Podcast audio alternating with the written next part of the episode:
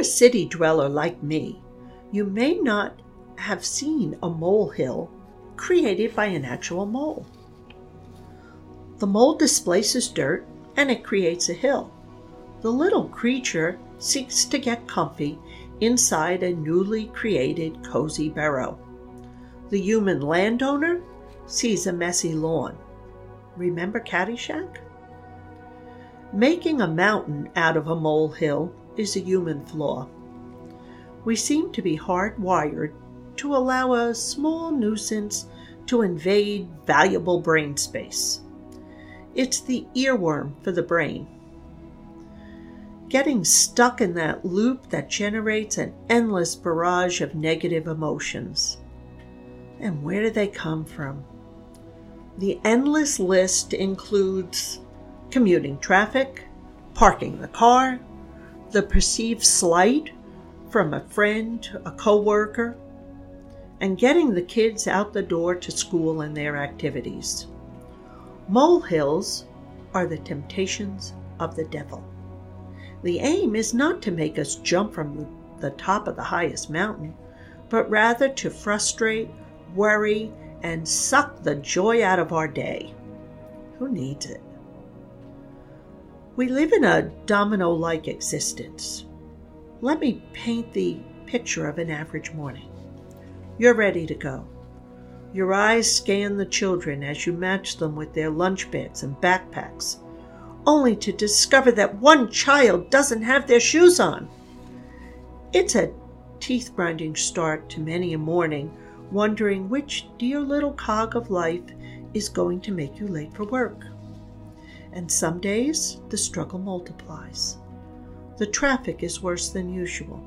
Someone steals your assigned parking spot and the coworker who's late with every assignment criticizes your work. Well, flattening out molehills is an act of futility. After all, the game is called whack a mole. And it's not only us. I believe molehills existed in biblical times. Think about the readings that involve misunderstanding and feelings being hurt. I'm suggesting the prodigal son, Jesus' visit to the home of Sisters Mary and Martha, and the death of Lazarus. The brother who stayed voices his hurt feelings in the prodigal son, as does Martha when Jesus visits. And Mary tells Jesus, If you were here, my brother Lazarus would not have died. My guess is how the Bible recorded it and how it actually played out was very different. Yet centuries later, these same stories we can understand and explain to ourselves without creating a negative talkback. To the people of biblical time, these things were their molehills. And parables exist so that we can learn through the trials of others. While instructive and true, the parables are simple stories, and our lives are not. Most of us put more mileage on our cars in a year than biblical people walked in a lifetime. Our families, our jobs, our friends create an endless Venn diagram of overlapping lives. Each of our individual journeys are constantly evolving simultaneously with the journeys of everyone around us. All of those bubbles can make you dizzy, and there's bound to be bumps in the live stream. Molehills are inevitable, and they don't help us become our best selves. We need to learn to manage our expectation and control the kind of things that play on a negative loop in our heads. How?